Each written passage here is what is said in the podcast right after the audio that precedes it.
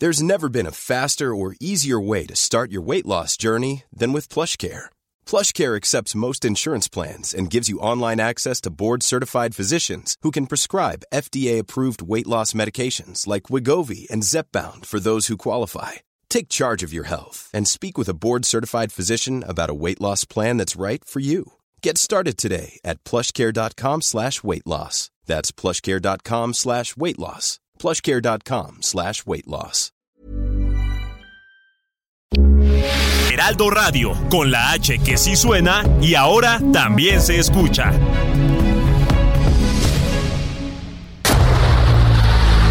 El dedo en la llaga.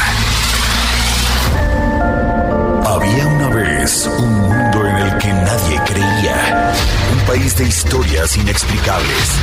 Una nación con personajes asombrosos. Santo Tomás tenía razón. Hay que ver para creer. El México increíble, las verdades que duelen, la voz de los que callan, el dedo en la llaga. Infórmate, diviértete, enójate y vuelve a empezar. El Heraldo Radio presenta El Dedo en la Llaga con Adriana Delgado.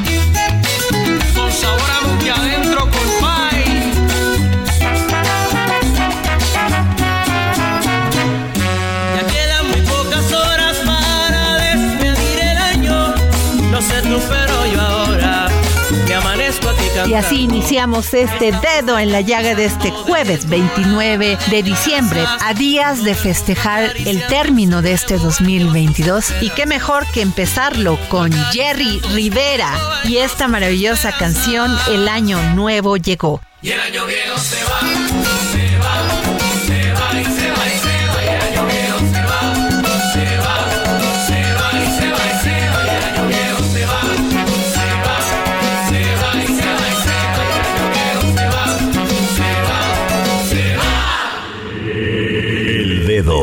la Llaga. Con el objetivo de continuar mejorando la situación de las niñas y niños en México, Fundación Grupo Andrade realizará el sorteo de un Aveo LC 2022. Contribuye en esta causa comprando tu boleto de 100 pesos en la página fundaciongrupoandrade.org.mx. Ayudemos a los niños y las niñas de México. Y nos vamos a una entrevista con el escritor Vicente Alfonso y su novela La sangre desconocida. Vicente Alfonso, escritor proveniente de una familia de mineros y educado por jesuitas, es autor de las novelas Huesos de San Lorenzo, que fue traducida al alemán, italiano, griego y turco, partituras para mujer muerta y La sangre desconocida, así como el libro de crónicas a la orilla de la carretera. Me da mucho gusto que nos haya aceptado esta entrevista para el dedo en la llaga, don Vicente Alfonso. Gracias porque además, pues usted es una persona muy premiada con el Premio Internacional de Novelas Sor Juan Inés de la Cruz, el Premio Bellas Artes de Crónica Literaria Carlos Montemayor, el Premio Iberoamericano de Periodismo Ciudades de Paz, el Premio Nacional de Novela Elmer Mendoza y el Premio Nacional de Novela Negra Una Vuelta de Tuerca. Al contrario, muchas gracias a, a ti por el espacio, Adriana. Pues esta novela nos habla sobre la identidad y la legalidad. Sí, eh, efectivamente es una reflexión de cómo eh, lo que consideramos que es legal, digamos, to- todos consideramos que vivimos en, en sociedades muy reguladas, no muy muy bien reglamentadas y solemos asumir que las leyes eh, son inamovibles y una de las propuestas de la novela es que no necesariamente es así, ¿no? Eh, lo que consideramos legal es eh, parte de un debate constante, un debate continuo. Quienes tenemos edad suficiente para haberlo vivido, eh, nos damos cuenta de que mucho de lo que antes considerábamos ilegal puede pasarse al, al lado de lo legal y viceversa, ¿no? Entonces, una, una de las de las propuestas de la novela es justamente echar luz sobre este fenómeno, ¿no? De, lo que consideramos legal es realmente el producto de, una discusión colectiva y cómo opera esto. En esta novela se cuenta la historia de tres personajes principales, un maestro de derecho quien se relaciona con una alumna que a su vez tiene un pasado tormentoso, un escritor frustrado que ronda los 40 años y una joven heredera de múltiples empresas tabacaleras que es secuestrada en una pequeña ciudad estadounidense de Camel City. Así es, eh, son tres historias muy distintas en ambientes distintos y pues eh, yo partí de una idea que tiene que ver con eh, un lugar común, algo que se ha incorporado como un lugar común en el discurso de los políticos de las últimas, eh, o de, de la última década, digamos que es, se habla de que la violencia desgarra el tejido social, ¿no? Y si partimos de esta imagen del tejido, eh, yo pensaba, bueno, cuando hablamos de textiles, eh, una de las manchas más persistentes, más difíciles de quitar es la sangre. Eh, ¿Qué pasa si eh, llevamos este mismo fenómeno a, la- a esta alegoría o esta metáfora del tejido social? Eh, nuestro pasado reciente, el de nuestro país, pero también a nivel continental, incluso a nivel planetario, eh, pues está marcado por hechos de sangre, ¿no? Y, muchas veces estos hechos de sangre quedan oscurecidos, eh, elipsados, silenciados, borrados de las historias oficiales. Entonces, una otra de las propuestas de la novela es, es esa, ¿no? Es decir, si si hablamos de tejido social, entonces tendríamos que hablar de un tejido que necesariamente tiene tiene manchas que tenemos que aprender a asimilar y a, a procesar antes de, de pensar en quitarlas, ¿no? Así es. Ahora habla usted de algo muy importante que es este profesor de Derecho, Bernardo Ayala, que intenta disuadir a sus alumnos de enlistarse en las filas de la Liga 23 de septiembre, organización guerrillera que ve en las armas la única posibilidad de futuro ante un Estado represor. Y efectivamente todo eso fue un gran movimiento social de los jóvenes viniendo después del 68. Así es. Eh, uno- una de las cuestiones importantes es eh, este debate de cómo cómo transformamos la sociedad. Hablamos hace unos minutos, ¿no? De cómo hay un intenso debate, pero no nada más el fondo, es decir, los temas son los que se discuten, también las vías, las vías de transformación social. Eh, ¿No? ¿Cómo, cómo, cuáles son las vías efectivas para cambiar la sociedad, ¿no? Tenemos canales legales, tenemos figuras eh, como la desobediencia civil, ¿no? Que están tipificadas dentro de los eh, de los códigos de cada sociedad, pero también tenemos eh, las, las luchas armadas, ¿no? Entonces, Así es. a, aún ahora eh, eh, pues, lo, lo vemos de otra manera, ¿no? Se transforman, pero el fondo es el mismo, ¿no? Por- ¿Qué vale más? eh, ¿Utilizar vías institucionales, canales legales o salir a las calles, el activismo, el activismo radical? eh, eh, todo eso, cada generación se lo replantea y, y trata de encontrar sus propias soluciones. Ahora, la novela no para nada trae moralejas, no no me atrevería yo a decir esta es la vía, no no creo que sea tampoco el, el papel de la literatura, sino simplemente poner sobre la mesa este esto, ¿no? Y por supuesto, mm, eh, planteado en términos narrativos, es decir, hay eh, historias, enigmas, ya, ya mencionabas el secuestro eh, de una niña en un internado, un enigma de cuarto cerrado al, estilo de las novelas policiales eh, tradicionales, eh, justamente para, eh, para involucrar al lector con los personajes y con los contextos, ¿no? Ahora, don, don Vicente, ¿usted cree que hemos logrado realmente el respeto a la, a la legalidad? Vemos todos los días que una mujer muere en este país. Sí, no, no, por supuesto estamos La impunidad todos los días aflora en nuestra, en cada estado, en cada colonia. estamos lejísimos, ¿no? Y insisto, no solo eh, en el país pareciera ser un, un problema eh, planetario eh, con algunos lugares, digamos, más emproblemados que otros, pero sí, eh, digamos que el respeto o, o el, el alcance de la ley- legalidad a nivel absoluto, pues es casi una una utopía, ¿no? Este y, y una de las de, de los temas que toca la novela es justamente la desaparición forzada. Eh, Tenemos cientos de casos de desaparición forzada en el país eh, que no están ni siquiera lejos, no digo cerca, lejos de la solución, ¿no? Tenemos más de dos mil fosas clandestinas y cada día se encuentran nuevas eh, y, y, que sería imposible procesarlas, ¿no? Por eso tenemos familias buscando a, a, a sus hijos, tenemos cuerpos hacinados en morgues, morgues eh, rebasadas en su capacidad, pues eso ya nos da, digamos, desde la materialidad, desde lo físico, una idea de los rezagados que estamos en, en los niveles de procuración de justicia, ¿no? Así es. Y, y lo peor es que a veces eh, la, la, la ley se utiliza eh, para criminalizar, es decir, estoy pensando, por ejemplo, en las caravanas de migrantes, ¿no? O sea, vivimos en sociedades que se enorgullecen del libre tránsito de mercancías, pero al mismo tiempo criminalizan el libre tránsito de personas. Entonces tendríamos que replantearnos también eh, eh, justamente esto, ¿no? Es decir, si, si porque está en la ley eh, necesariamente algo es es correcto y es ético, ¿no?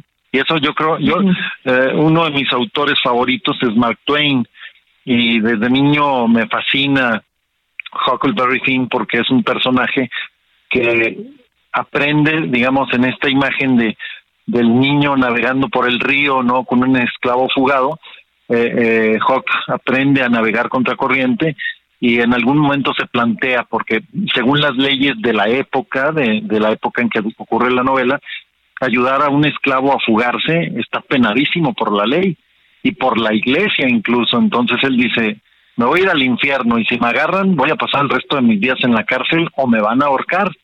Eh, y, y durante un buen rato tiene ese dilema y al final dice, pues no importa, prefiero irme al infierno.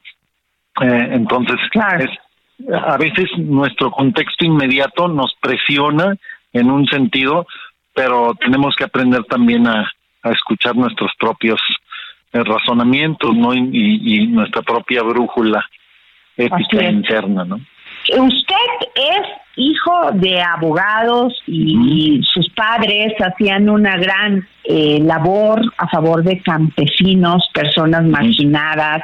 Y dice usted, no era raro que fuéramos a hablar con un grupo de campesinos o colonos. En ese sentido, en la novela hay un homenaje a mis padres que hicieron mucha labor social. Así es. Eh, eh, mi madre incluso fue juez y entonces hace rato que hablaba yo de estos debates de cuál es la vía para transformar nuestras sociedades, eh, siempre pienso en lo que en lo que ocurría en mi casa, ¿no? Sin que tuvieran ese nombre aún mis padres eran lo que hoy se conoce como activistas, ¿no? Y eran muy eh, se involucraban mucho con ciertas eh, eh, eh, iniciativas de los campesinos, de colonos, eh, como, como ya mencionabas, eh, pero también tenían eh, el lado institucional, digamos, muy arraigado. Mi madre como juez eh, fue una juez muy que se involucraba mucho con los casos.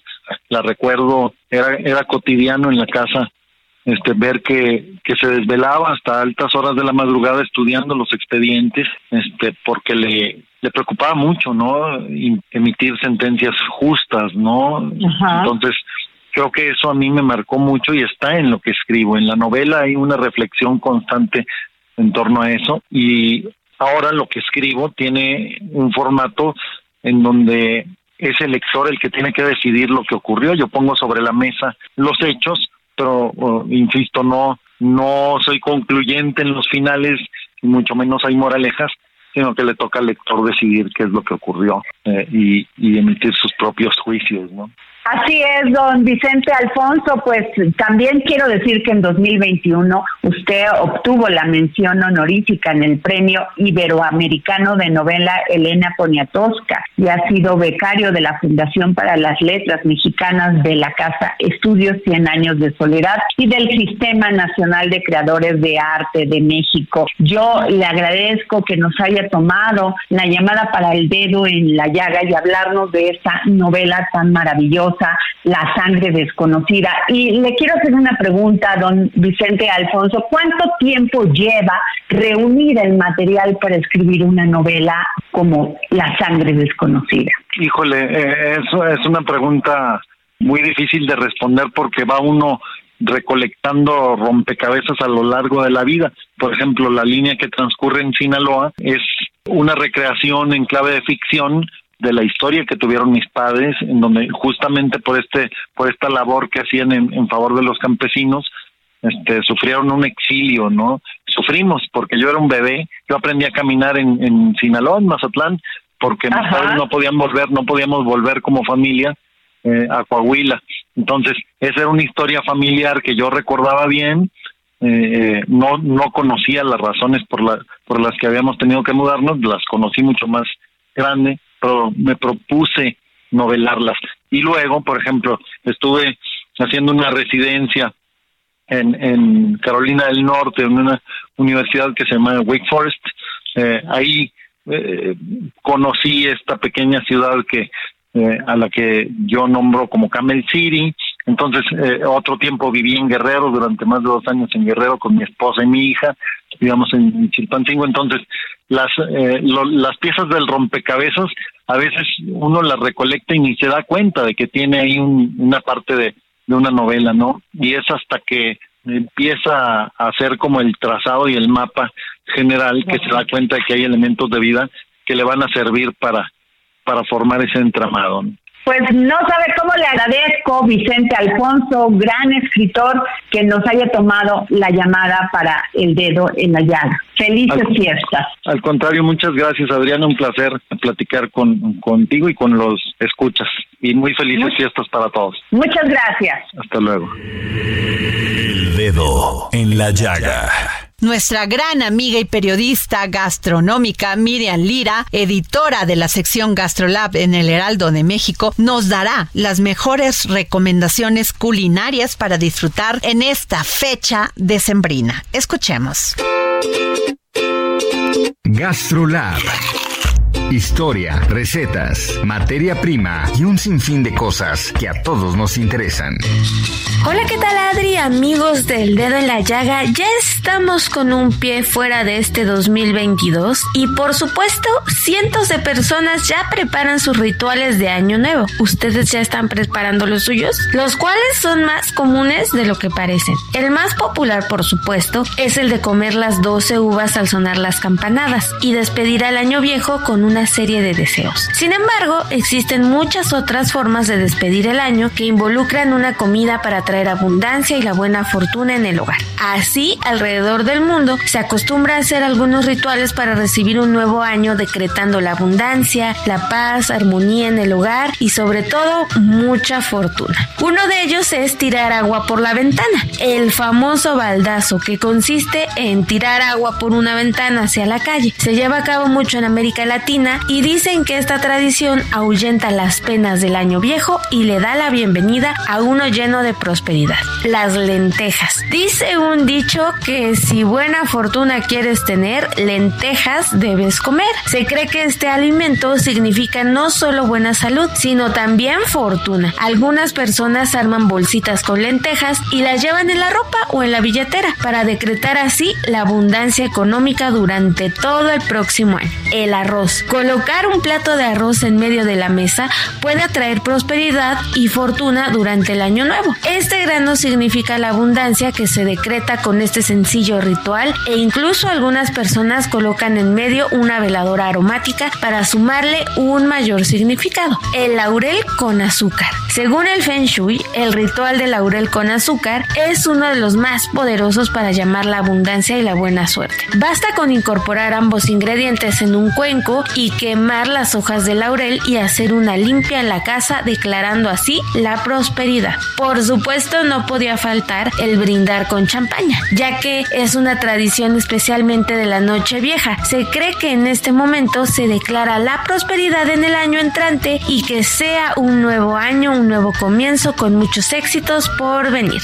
Estos son solo algunos de los rituales de año nuevo para traer la abundancia y la buena fortuna. En vísperas de esta celebración puedes en práctica. Cuéntanos cuáles vas a llevar a cabo en redes sociales y por supuesto no dejes de seguirnos en ellas. Arroba Heraldo Gastrolab en Instagram y Gastrolab en TikTok. Yo soy Miriam Lira y por supuesto nos escuchamos el día de mañana aquí en El Dedo en la Llaga.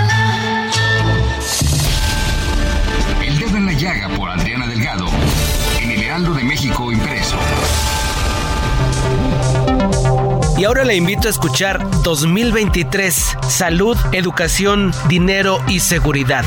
La columna de Adriana Delgado Ruiz en el Heraldo de México impreso.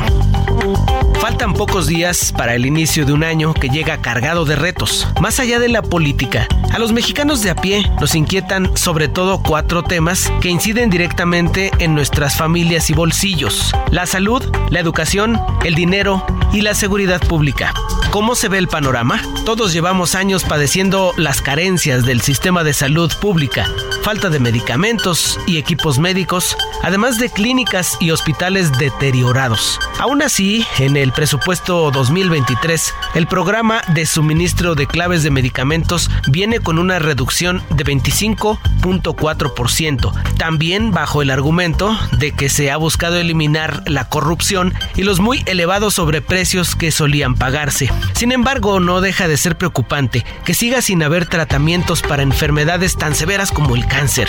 El programa de vacunación tiene un recorte de 55.2%, por la reducción en el gasto de inmunizaciones por la pandemia, pero también incide en otras muy necesarias. Recientemente, el subsecretario Hugo López Gatel pidió a los jóvenes no vacunarse contra la influenza para dejar esa oportunidad a las personas mayores cuando hace pocos años esa protección se aplicaba masivamente. Los recursos a inversión en salud sí tienen un aumento muy sustancial de 73% en términos reales para obra pública, equipo e instrumental médico y de laboratorio. Así que bien podría empezar a notarse una diferencia positiva. En educación, el reto es enorme. De acuerdo con el INEGI y el Banco Mundial, con la pandemia, niñas, niños y jóvenes mexicanos perdieron aprendizajes equivalentes a dos años de escolaridad y por lo menos 628 mil estudiantes de entre 6 y 17 años interrumpieron sus estudios. Además de recuperar todo ese rezago, hay que dar seguimiento a los resultados del nuevo modelo curricular en la educación básica que se implementó como prueba piloto en mil planteles para este ciclo escolar. La SEP anunció que en enero iniciará una capacitación intensiva sobre ello para 1.2 millones de trabajadores de la educación. El presupuesto para 2023 tiene más focos de atención. El programa La Escuela es Nuestra, que sirve para dignificar las condiciones y equipamiento de los planteles, tendrá un incremento de 87.7%, muy necesario para ir superando las condiciones tan precarias en que muchos tienen que estudiar. Aún así, el presupuesto educativo global aprobado es 2% menor en términos reales al de 2019, previo a la irrupción de la COVID. En cuanto a nuestro bolsillo, hay que cuidarlo. En 2023 se espera que la inflación baje considerablemente, pero el crecimiento del país también va a desacelerarse a la mitad. Las tasas de interés continuarán elevadas, así que debemos cuidar el uso del crédito, gastar con responsabilidad y aplicarnos en conservar el empleo. También hay que cuidarnos de no ponernos en el ojo de la delincuencia. Las cifras del Secretariado Ejecutivo del Sistema Nacional de Seguridad Pública dicen que el delito más cometido en el país sigue siendo el robo. Las modalidades más comunes de vehículo, a negocio y a transeúnte. El gran pendiente de la seguridad son las mujeres. La violencia familiar es el segundo delito más cometido. El victimario más común de una mujer suele estar en su propio hogar. La violencia vicaria es la expresión más cruel de la violencia de género y no está tipificada en las leyes. El feminicidio sí, pero solo 24% de los homicidios de mujeres se investigan con esa perspectiva. Hagamos conciencia, el fraude, el narcomenudeo y el homicidio también siguen siendo focos rojos. Viene un año complicado, pero como todo inicio, debemos ver el reto como una oportunidad para un horizonte más prometedor. El dedo en la llaga. Y el año viejo se va, se va,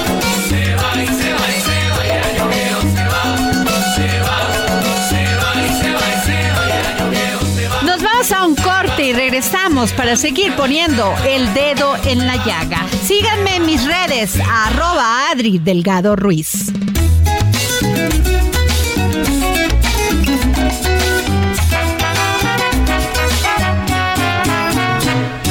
En paciencia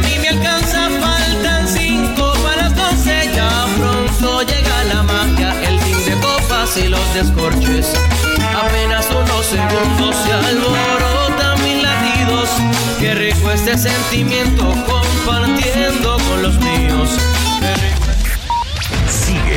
Adriana Delgado en su cuenta de Twitter. Arroba Adri Delgado Ruiz. Además, te invitamos a enviar tus opiniones y comentarios en texto o por mensaje de audio a través de WhatsApp al 55 2544 3334. Y si quieres escuchar El Dedo en la Llaga de El Heraldo Radio, en cualquier momento y donde quiera que te encuentres, descarga el podcast disponible en Spotify y iTunes.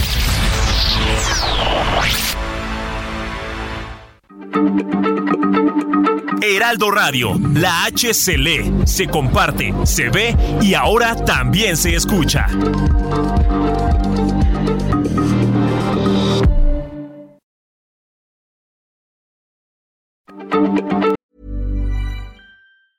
Burrow's furniture is built for the way you live. From ensuring easy assembly and disassembly to honoring highly requested new colors for their award-winning seating, they always have their customers in mind. Their modular seating is made out of durable materials to last and grow with you. And with Burrow, you always get fast, free shipping. Get up to 60% off during Burrow's Memorial Day sale at burrow.com slash ACAST. That's burrow.com slash ACAST. burrow.com slash ACAST. Heraldo Radio, la H se lee, se comparte, se ve y ahora también se escucha.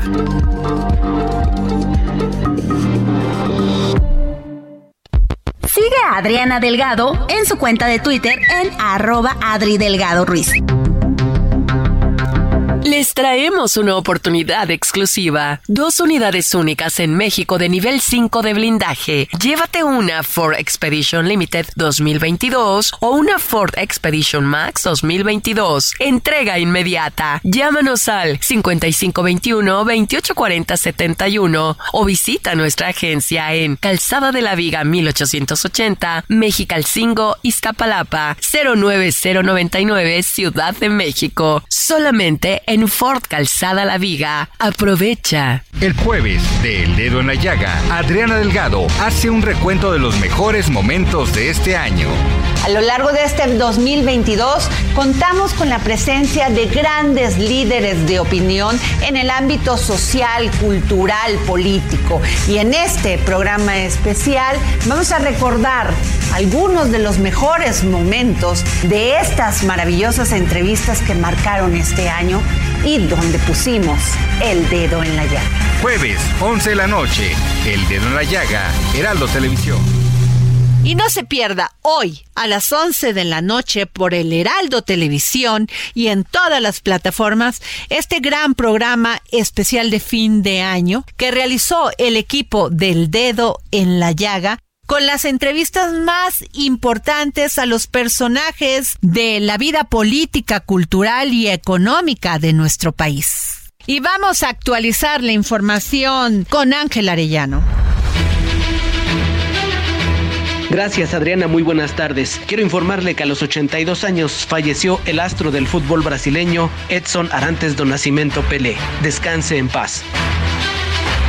Cancún se ha convertido en el primer aeropuerto en México en activar el uso de pasaportes digitales. Gracias a las gestiones de la gobernadora de Quintana Roo, Mara Lezama, ante migración, se obtuvieron estos resultados con el inicio de operaciones de filtros automatizados en el aeropuerto, lo cual lo convierte en el primer aeródromo del país en utilizar pasaportes digitales. ¿Quiénes pasan por estos filtros? Pasajeros que lleguen a Cancún procedentes de Estados Unidos, de Canadá y mexicanos que tengan su pasaporte ya con chip, que son los nuevos pasaportes. El trámite es muy fácil, simplemente tienen que poner el pasaporte, les tomarán una foto y después se abrirá, si no hay ningún dato que no concuerde, las segundas puertas para pasar ya e ingresar. El 30 tiempo promedio, 30 segundos para pasar. El dedo en la llaga. Hace unos días se conoció en Oaxaca el caso de tres menores que recibieron la mordedura de un murciélago con rabia.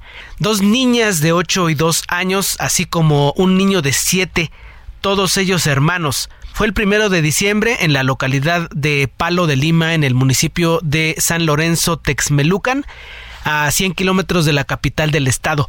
Los niños estaban durmiendo dentro de su vivienda cuando recibieron el ataque. Posteriormente fueron hospitalizados. La niña de 8 años y su hermano de 7 presentaron daño neurológico y tuvieron que ser intubados debido a que presentaron espasmos musculares que afectaron sus pulmones. Ayer se reportó la muerte del niño de 7 años por desgracia. En el dedo en la llaga siempre estamos preocupados por llevar la información que le sea útil. La aparición de estos casos de rabia ha llamado la atención de la gente por el miedo de que puedan ser víctimas de esta enfermedad y por las consecuencias fatales que conlleva tenerla. Por ello, invitamos al doctor Antonio Arista, especialista en infectología pediátrica, para que nos ayude a entender qué es la rabia y qué podemos hacer ante un caso de estos. ¿Cómo le va, doctor? Buenas tardes. ¿Qué tal? Buenas tardes. Me da mucho gusto estar aquí con ustedes. Un saludo a su auditorio. Muchas gracias, doctor. Pues lo primero, queremos preguntarle, ¿qué es la rabia?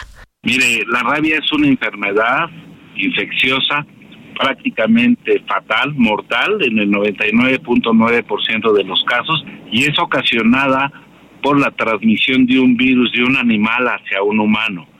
Este virus eh, se transmite a través de las mordidas a una persona o una herida en donde se entra en contacto con la saliva del animal que tiene rabia que generalmente pueden ser perros, pueden ser murciélagos, mapaches, en fin, varios animales generalmente, en este caso, salvajes. Hace mucho tiempo que no se presentan casos de rabia en México. Muy bien, doctor, a ver, nos dio ya una lista de animales, perros, mapaches, eh, por ejemplo, ardillas, ratas, insectos, tal vez.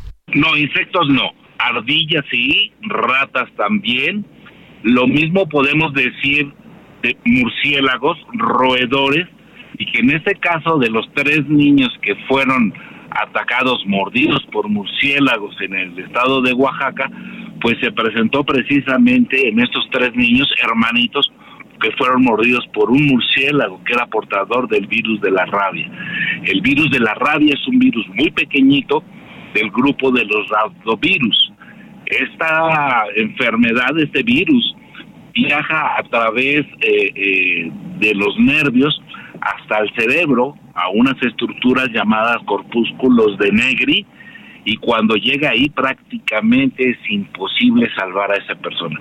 Afortunadamente tenemos manera de prevenir esto con vacunas pero se debe actuar rápidamente porque son útiles en el periodo de incubación, nada más. ¿Qué tan rápidamente, doctor, cuando uno tiene sospecha de haber sido mordido por un animal infectado, qué tan rápido es esa atención que debe ser otorgada? Fíjese que esto es muy importante lo que usted me pregunta. Si es mordido en la cara, es inmediatamente eh, el administrar ya sea gamma globulinas eh, eh, para la rabia o bien la vacuna.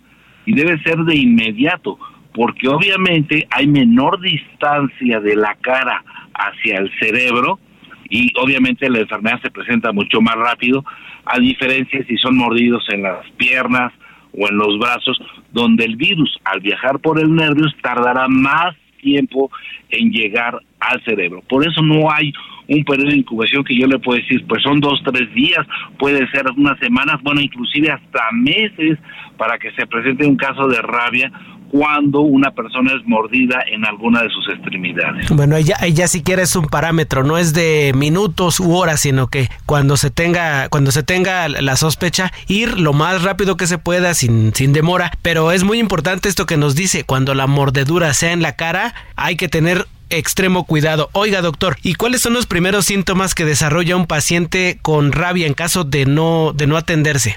Bien, hay cuatro periodos, ¿sí? El de incubación, que le digo, es muy variable, el tiempo en que se puede presentar, que es el tiempo desde que entra el virus hasta que empiezan los síntomas.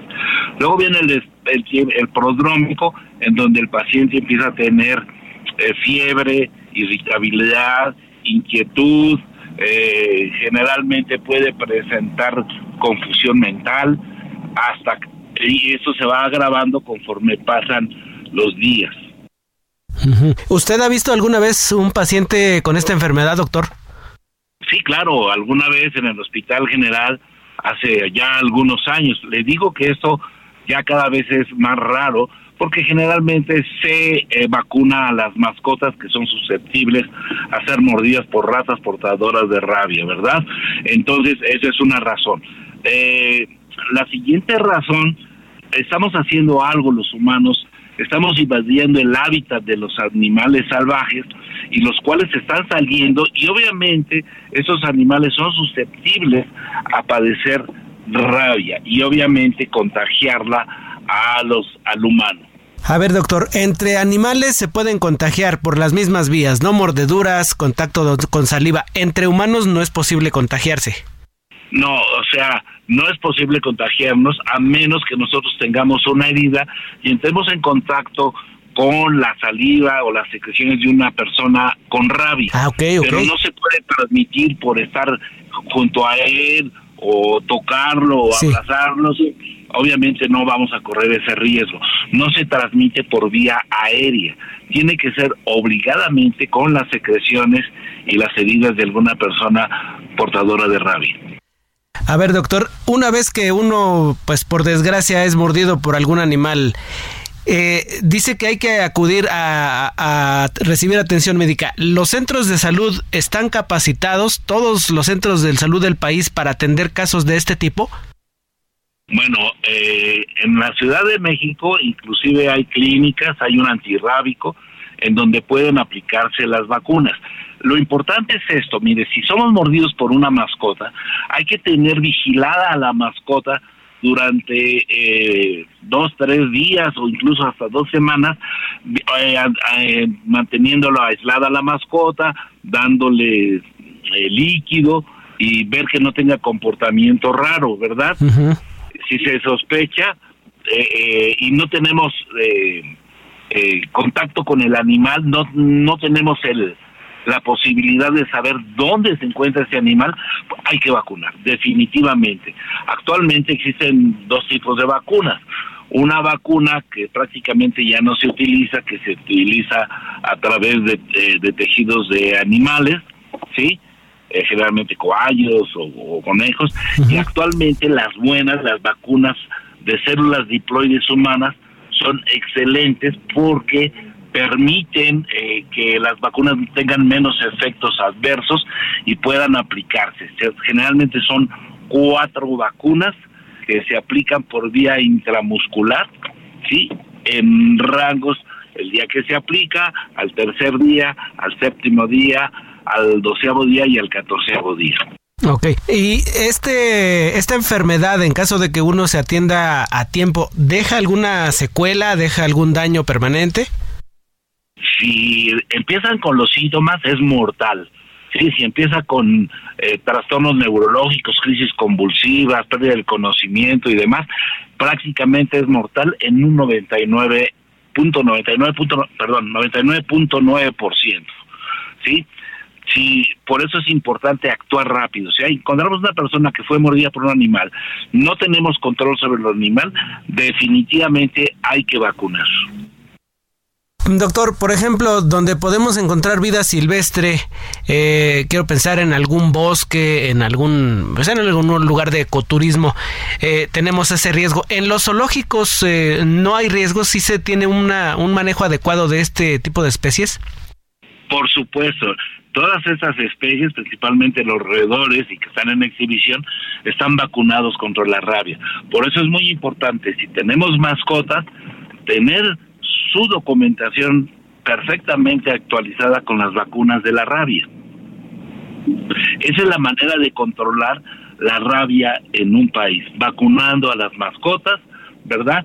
Y estar atento ante cualquier accidente, ante un animal que no esté vacunado y la posibilidad de que sea portador del virus de la rabia.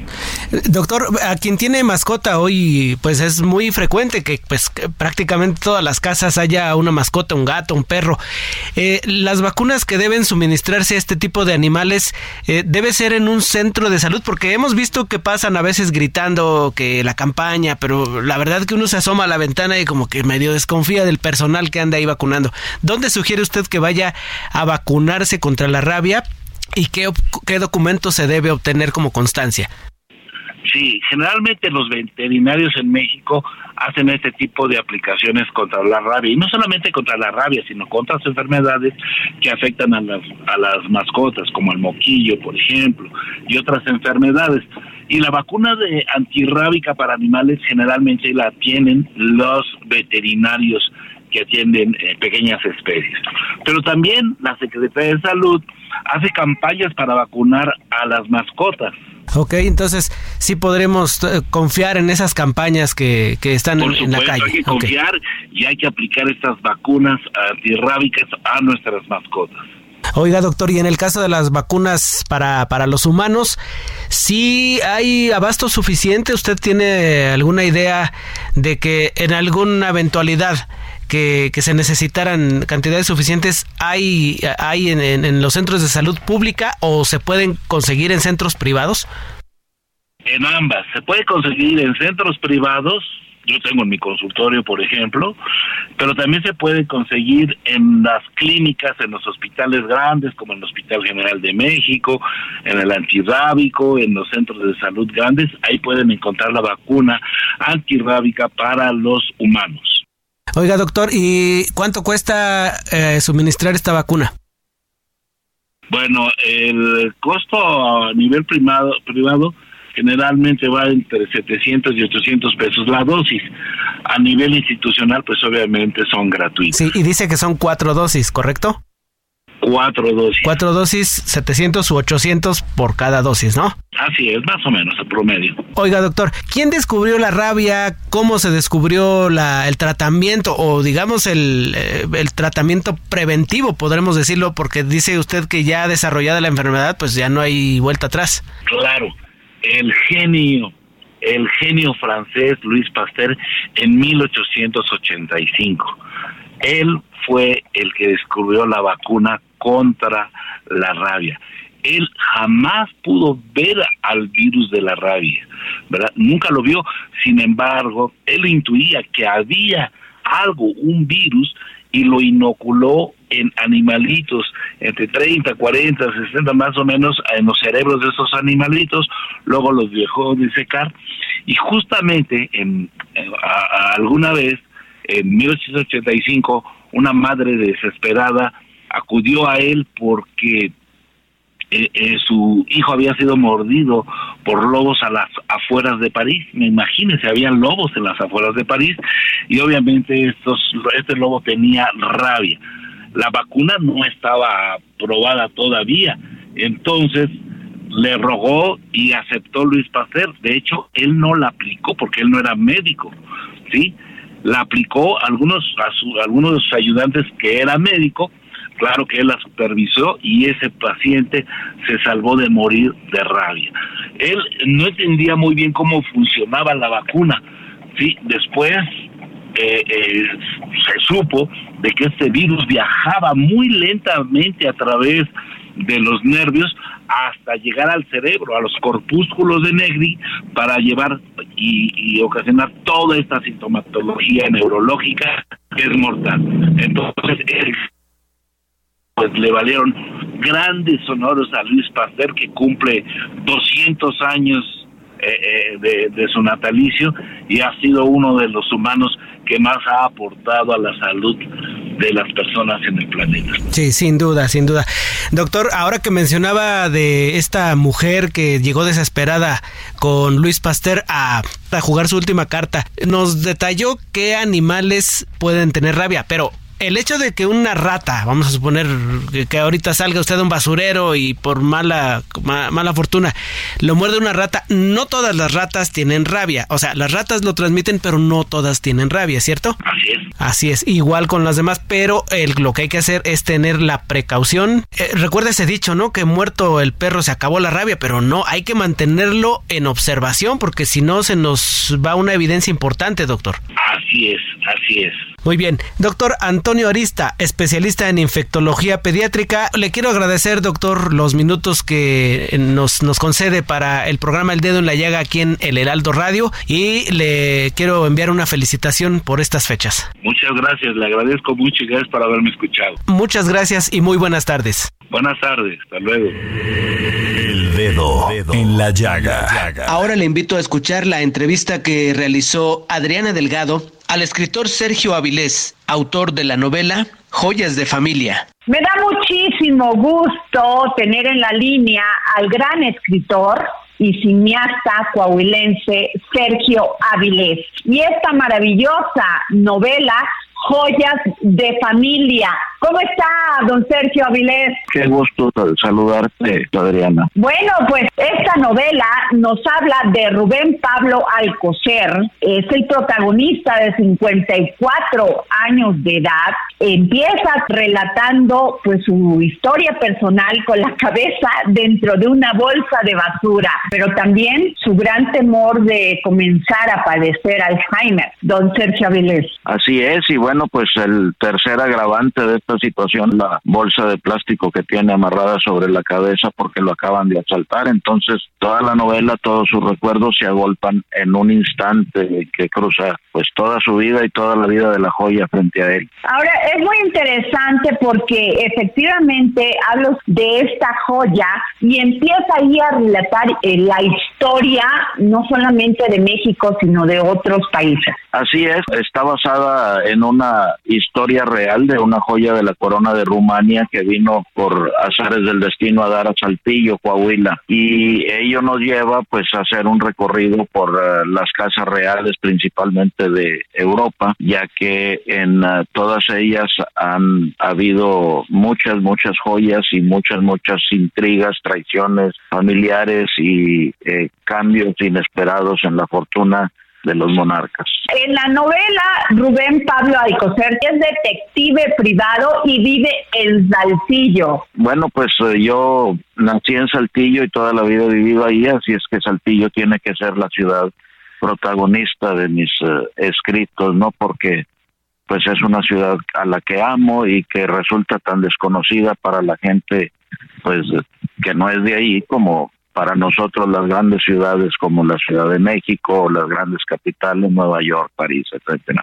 En esta novela, sé que es un amante del cine, hace visible su amor a este arte, el arte cinematográfico, y narra en esta novela pues todas las películas que son su pasión. Bueno, me encontré con que la gente que padece Alzheimer empieza como que a aferrarse a ciertas anclas en su vida de los gustos que ha tenido, de algunas fechas, incluso algunas personas. En este caso, el personaje se aferra a las películas que ha visto. Estas son las que le dan algo de coherencia y le ayudan a hilar su historia. Don Sergio, eh, usted ha dicho soy coahuilense y quiero mucho Coahuila, ahí vivo y creo que lo tiene que conocer más gente. No hay ninguna razón para que no tengamos que narrar historias que ocurran solamente en la Ciudad de México, en las grandes ciudades como Nueva York. Pues yo creo que es eh, muy importante eh, abrirnos el paso.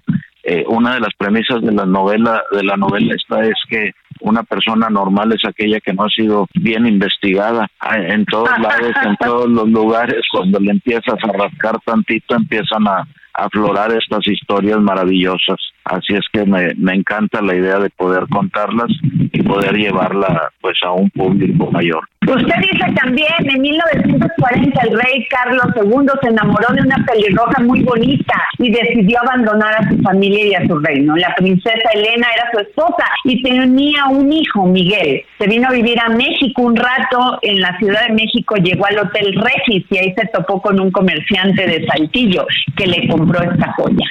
Así es, ese es el centro, el meollo, digamos, de, de la investigación de Rubén Pablo Alcocer, pero eh, de ahí se desprenden pues las razones de ese enamoramiento, de la gran presión que se ejerce sobre cada uno de los monarcas, por eso nos vamos a ver otras épocas y otras casas reales para el mismo rey uno piensa que ser rey pues es tener la vida resuelta y resulta que no, porque desde la educación tiene que ser específica y eh, las leyes a veces propias de cada país pues indican con quién puede uno relacionarse, con quién puede uno casarse y pues esto no es algo que a nadie le guste, así es que eh, no está tan fácil a fin de cuentas ser ser rey. Y luego dentro de las casas reales pues encuentra uno una serie de intrigas por eh, cuestiones de poder y cuestiones de alianzas que eh, son mucho, muy interesantes y pues por ahí es por donde divaga la memoria del personaje. Gracias por esta entrevista, Sergio Avilés, escritor y gran cineasta coahuilense. Gracias por esta novela Joyas de Familia. ¿Dónde la podemos encontrar para todos aquellos que nos están escuchando? No, hombre, pues espero que en todos lados, espero que ya esté en todas las librerías de manera física y por supuesto de manera virtual como libro electrónico y también en papel se puede ordenar por correo de cualquiera de los servicios de, de mensajería, así es que pues espero que no hay excusas para que todo el mundo se adentre en esta historia y visite Coahuila a través de este libro. Muchísimas gracias, don Sergio. ¿Y audiolibro ha pensado en este generar también un audiolibro? Por supuesto que sí, lo estamos preparando. Me gustaría narrarlo yo, así es que voy a, a hacer la audición para esto. Estamos en ese proceso, claro. Muchísimas gracias, Sergio Avilés, escritor y cineasta coahuilense. Hombre, gracias a ti. Nos vemos, Adriana. El dedo en la llaga. Con sabor a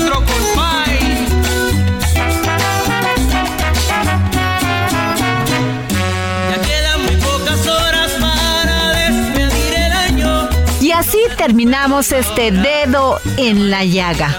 Gracias por escucharnos y gracias por permitirnos entrar en su corazón en estos días de paz, alegría y amor. Nos escuchamos mañana. acariciando su nuevo año, sus esperanzas. Y el año viejo se va,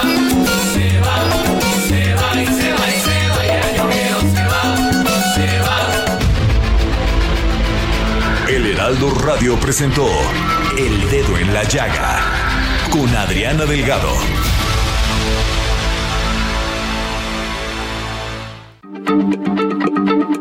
Heraldo Radio, la H se lee, se comparte, se ve y ahora también se escucha.